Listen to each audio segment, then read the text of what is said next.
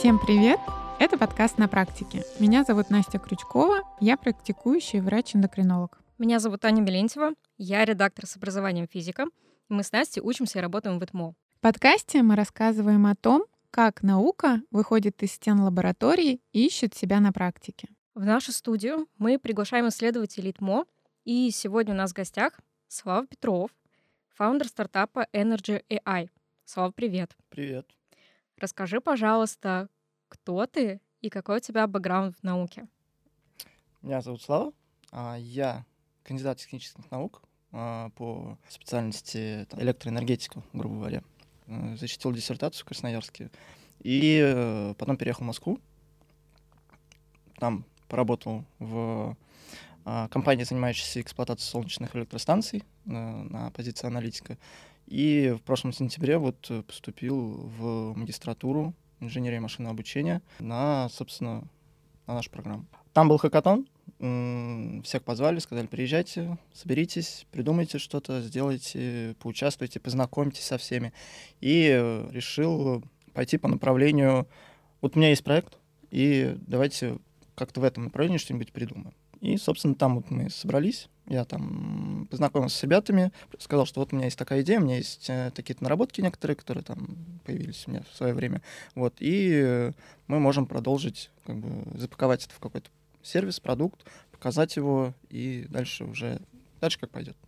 То есть это случилось прямо на хакатоне? Да, да, да. Это чисто благодаря хакатону, потому что именно на хакатоне, когда мы общались с менторами, я видел, как а, с каждым днем, там буквально 4 дня было, и вот каждый новый день был, это какая-то такая новая ступенька в, во всем вот этом понимании и осознании и меня, самого себя, и вот этого проекта, и вообще всей вот этой действительности. Потому что с каждым днем появлялись более такие прошаренные с точки зрения бизнеса спикеры, но мне во-первых, нравится э, вот это все IT, вот эти все штуки, там кодируешь, там что-то кнопочки нажимаешь. И, ну, какая-то научная составляющая тоже интересна. То есть, если взять, там, с одной стороны код, с другой стороны науку, то получается Data Science. Насколько я поняла, на хакатоне уже была идея. Да, да. А когда она пришла изначально? А, ну, она пришла с работы, написал какой-то простенький скрипт. Вот тоже, правда, с помощью некоторых знакомых. Вот. А, это был это просто мой первый, получается, такой более-менее серьезный, нормальный проект, который выдает понятный результат на, на понятных данных, реальных данных. Вот. Это он вот как бы первый. Смотри, а если мы сейчас отойдем немножко от э, кода и анализа данных, если говорить по-простому, как работает ваше решение, ну как я это понимаю, э, вы берете данные про погоду и делайте так, чтобы компании, которые занимаются электроэнергетикой альтернативной, получали больше денег. Угу. Да, сам бизнес-процесс какой. А, есть техническая составляющая, есть бизнес-составляющая. Техническая составляющая в том, что а, солнечные ветряные электростанции вырабатывают электроэнергию, исходя из той погоды, которая есть вокруг. То есть, в частности, солнце, солнце светит, а, электроэнергия вырабатывается, ветер там дует, э, лопасти крутятся, тоже там вырабатывается электричество. А на стандартных электростанциях мы можем увеличивать генерацию, ну и снижать, соответственно, просто изменяя там первичный там условный параметр, там больше топлива сжигает. Там. Если это гидроэлектростанция, можем открыть задвижку, там больше воды польется. Можем закрыть задвижку, меньше воды польется. У нас на альтернативных электроэнергетике, ну, в частности, вот солнечная ветряная электростанция, мы можем снижать генерацию, но увеличивать мы ее не можем, а потому что как там погода такая. Я и... смотрела, есть в скандинавских странах дом, точнее, это офисное здание, в котором полностью они обеспечивают себя солнечной энергией. И они говорили о том, что если в солнечные дни они получают большое количество, которое не нужно им для офиса, они распределяют его на город. Это угу. тоже возможно?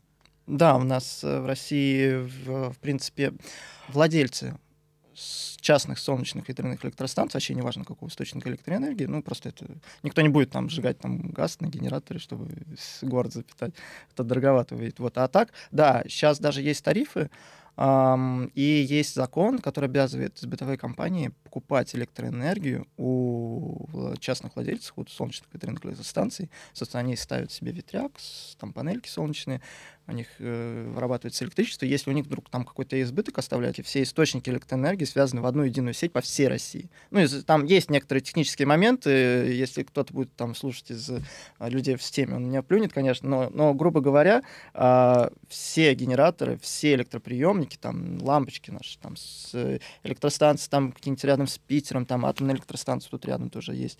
И все это, все это связано с другими электростанциями, которые там на севере находятся, на Колыме, там, какой какой-нибудь, там в Мурманске, в Арх... ну, условно говоря. Вот, это все в одной сети, и поэтому, эм, когда если вот мы говорим частного какого-то домовладельца, у которого есть свой источник энергии, он покрывает свои полностью потребности в какой-то момент времени, у него избыток энергии надо, нужно куда-то девать. Электроэнергия так вот устроена, энергетика, что ты обязан все, что ты выработал, ну, все электричество, что ты выработал в каждый момент времени, ты должен это электричество потребить. По-другому быть не может. Вот, это очень такой серьезный и главный нюанс вот всей этой индустрии, что мы не можем накопить как-то это. Ну, и, скажем, технически можем, конечно, но это все такое, как бы надо с этим что-то делать, придумывать. Вот. А, а вот именно в каждый момент времени мы должны все это потребить, и все, что выработали, и наоборот. Да?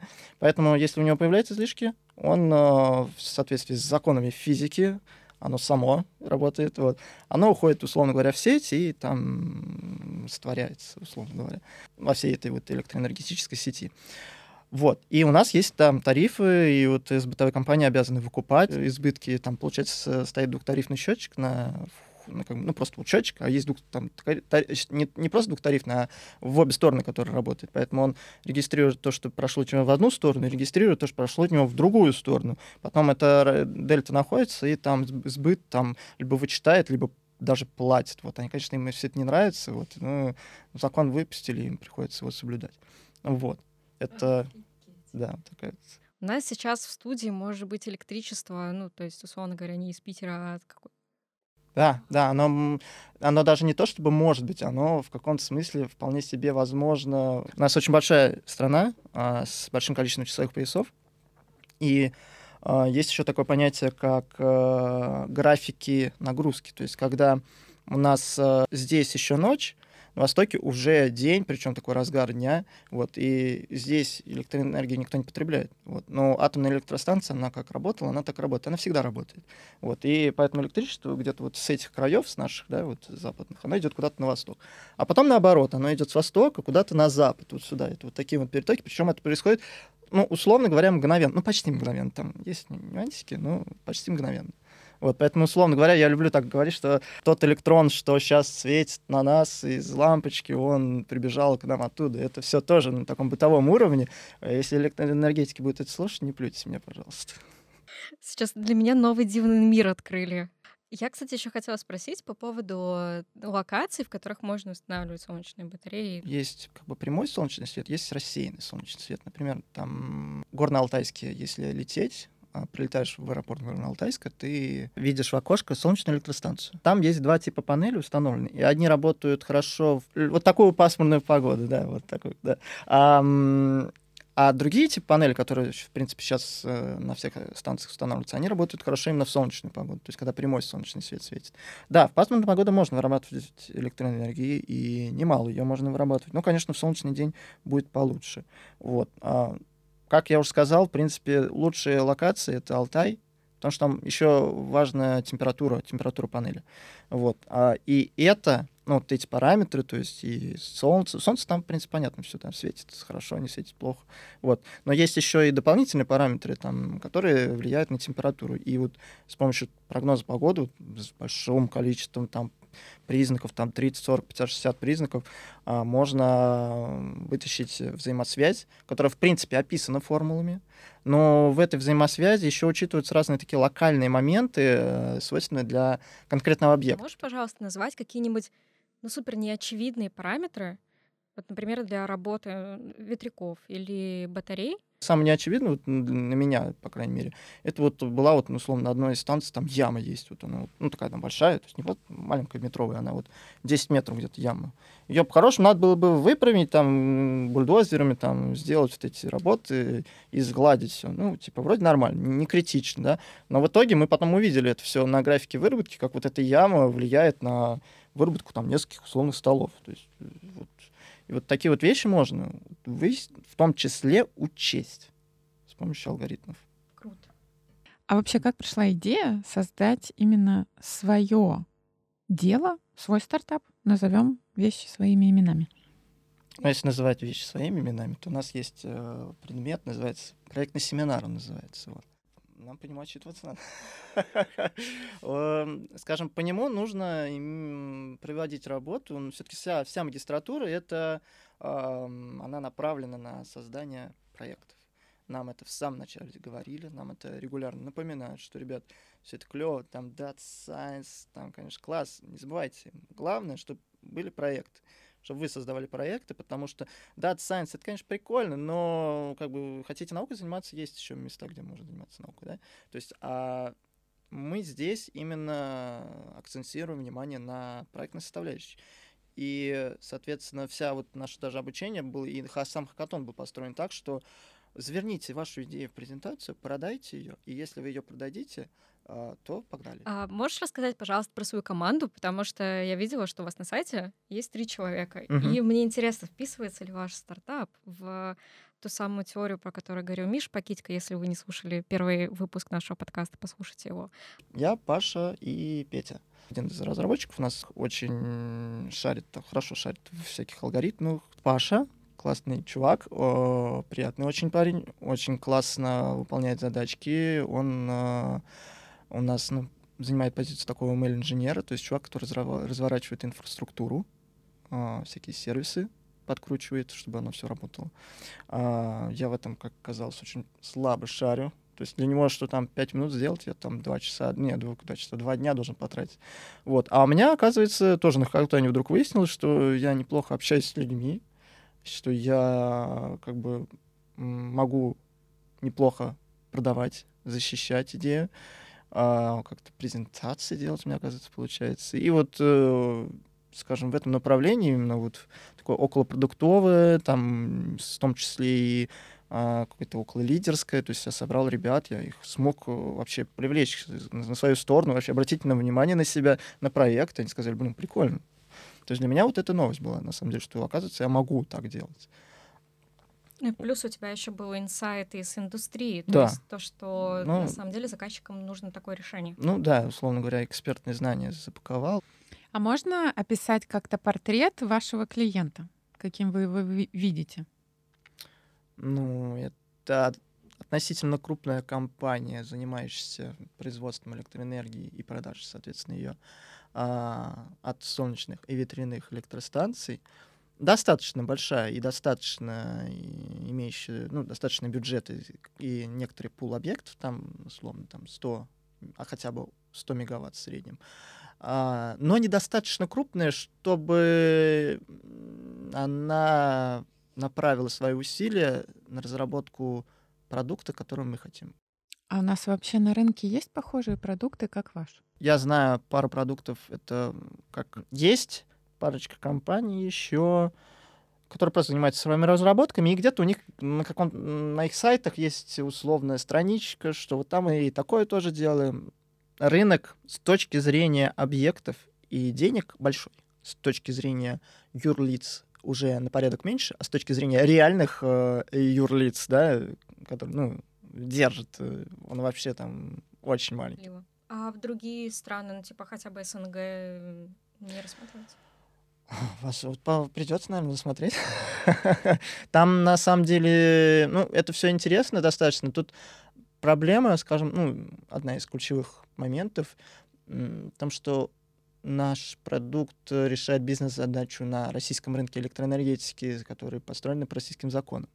А какие законы там в другой стране, это надо отдельно копать, изучать, что вот, а как у вас электроэнергетика вообще устроена? А как у вас, а у вас тоже есть рынок на сутки вперед или нет? А вас как штрафуют? Так же штрафуют, как у нас, или нет? Потому что, например, насколько я знаю, в Европе а, уже, ну, так все это на порядок все развито, там у них требования выше. Если мы можем ну, на текущем рынке выдавать продукт, который прогнозирует на сутки вперед, ну, в целом, да, за сутки, сколько там, там 100 мегаватт-часов выработал, вот 100 мегаватт-часов, то там уже на европейском рынке надо говорить по часовкам. То есть вот э, не вот просто 100 мегаватт-часов сумму за день, а за сутки, да, а вот в каждый из часов ты должен правильно сказать. И если у нас мы можем, например, в начале дня не, не допрогнозировать, а в конце дня перепрогнозировать, и сумма выйдет нормальная, и все бы довольны будут, хотя ты там тут промазал и там промазал, вот, то на, в Европе уже так не получится, потому что там надо каждый час э, выдать более-менее правильно. Вот, и это тоже большая проблема, потому что ну, в текущей, там, по крайней мере, формате мы не, не можем выдать такой результат, да, мы можем... А, скажи, вот ты говорил, что у вас есть три человека в команде.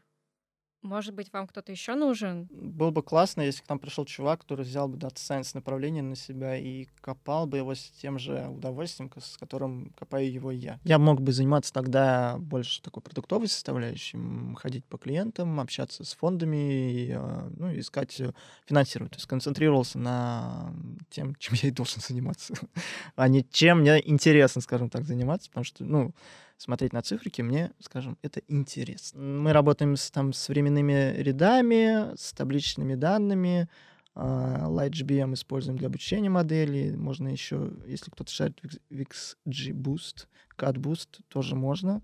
Um, и, ну и вот кто был на курсе по временным рядам, uh, я вас жду. Я слушаю лекции, ничего не понимаю, но очень интересно. Хорошо. Какой совет э, ты можешь дать ученому, молодому ученому или студенту, который хочет открывать и делать свой стартап?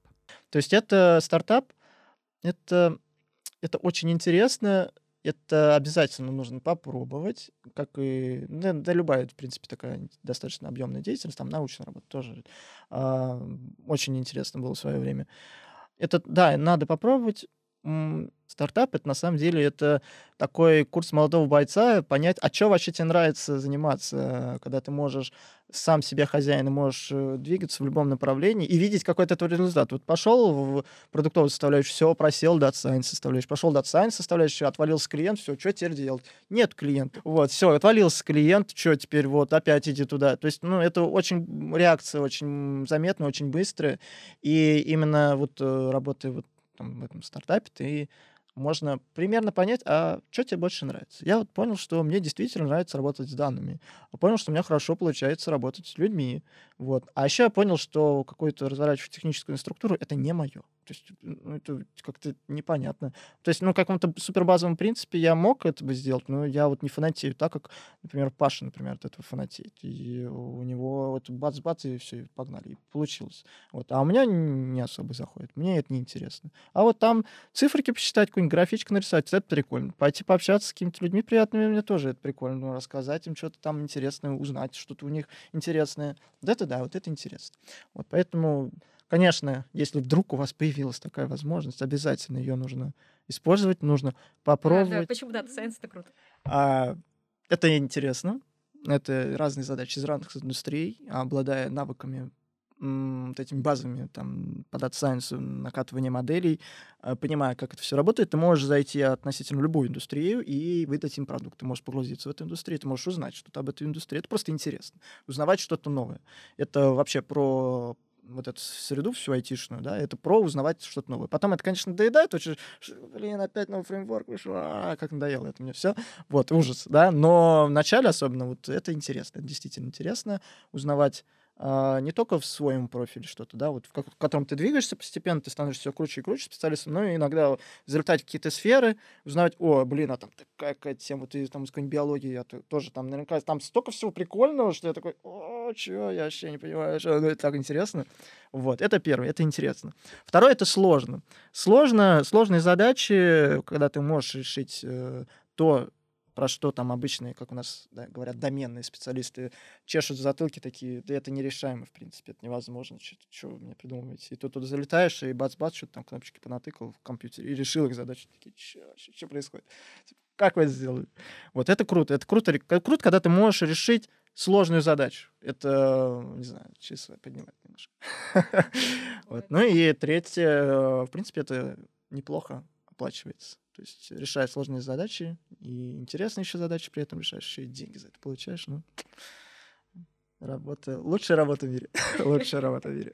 Звучит как рекламный слоган. Приходи в Data Science. Это лучшая работа в мире. Спасибо большое. Было очень интересно погрузиться в мир электроэнергетики, особенно человеку, который максимум втыкает вилку в розетку и уже счастлив, что свет горит. Да, спасибо огромное. Мне кажется, что я после сегодняшней встречи пойду гуглить что-нибудь про солнечные батареи, читать, потому что это звучит очень супер интересно.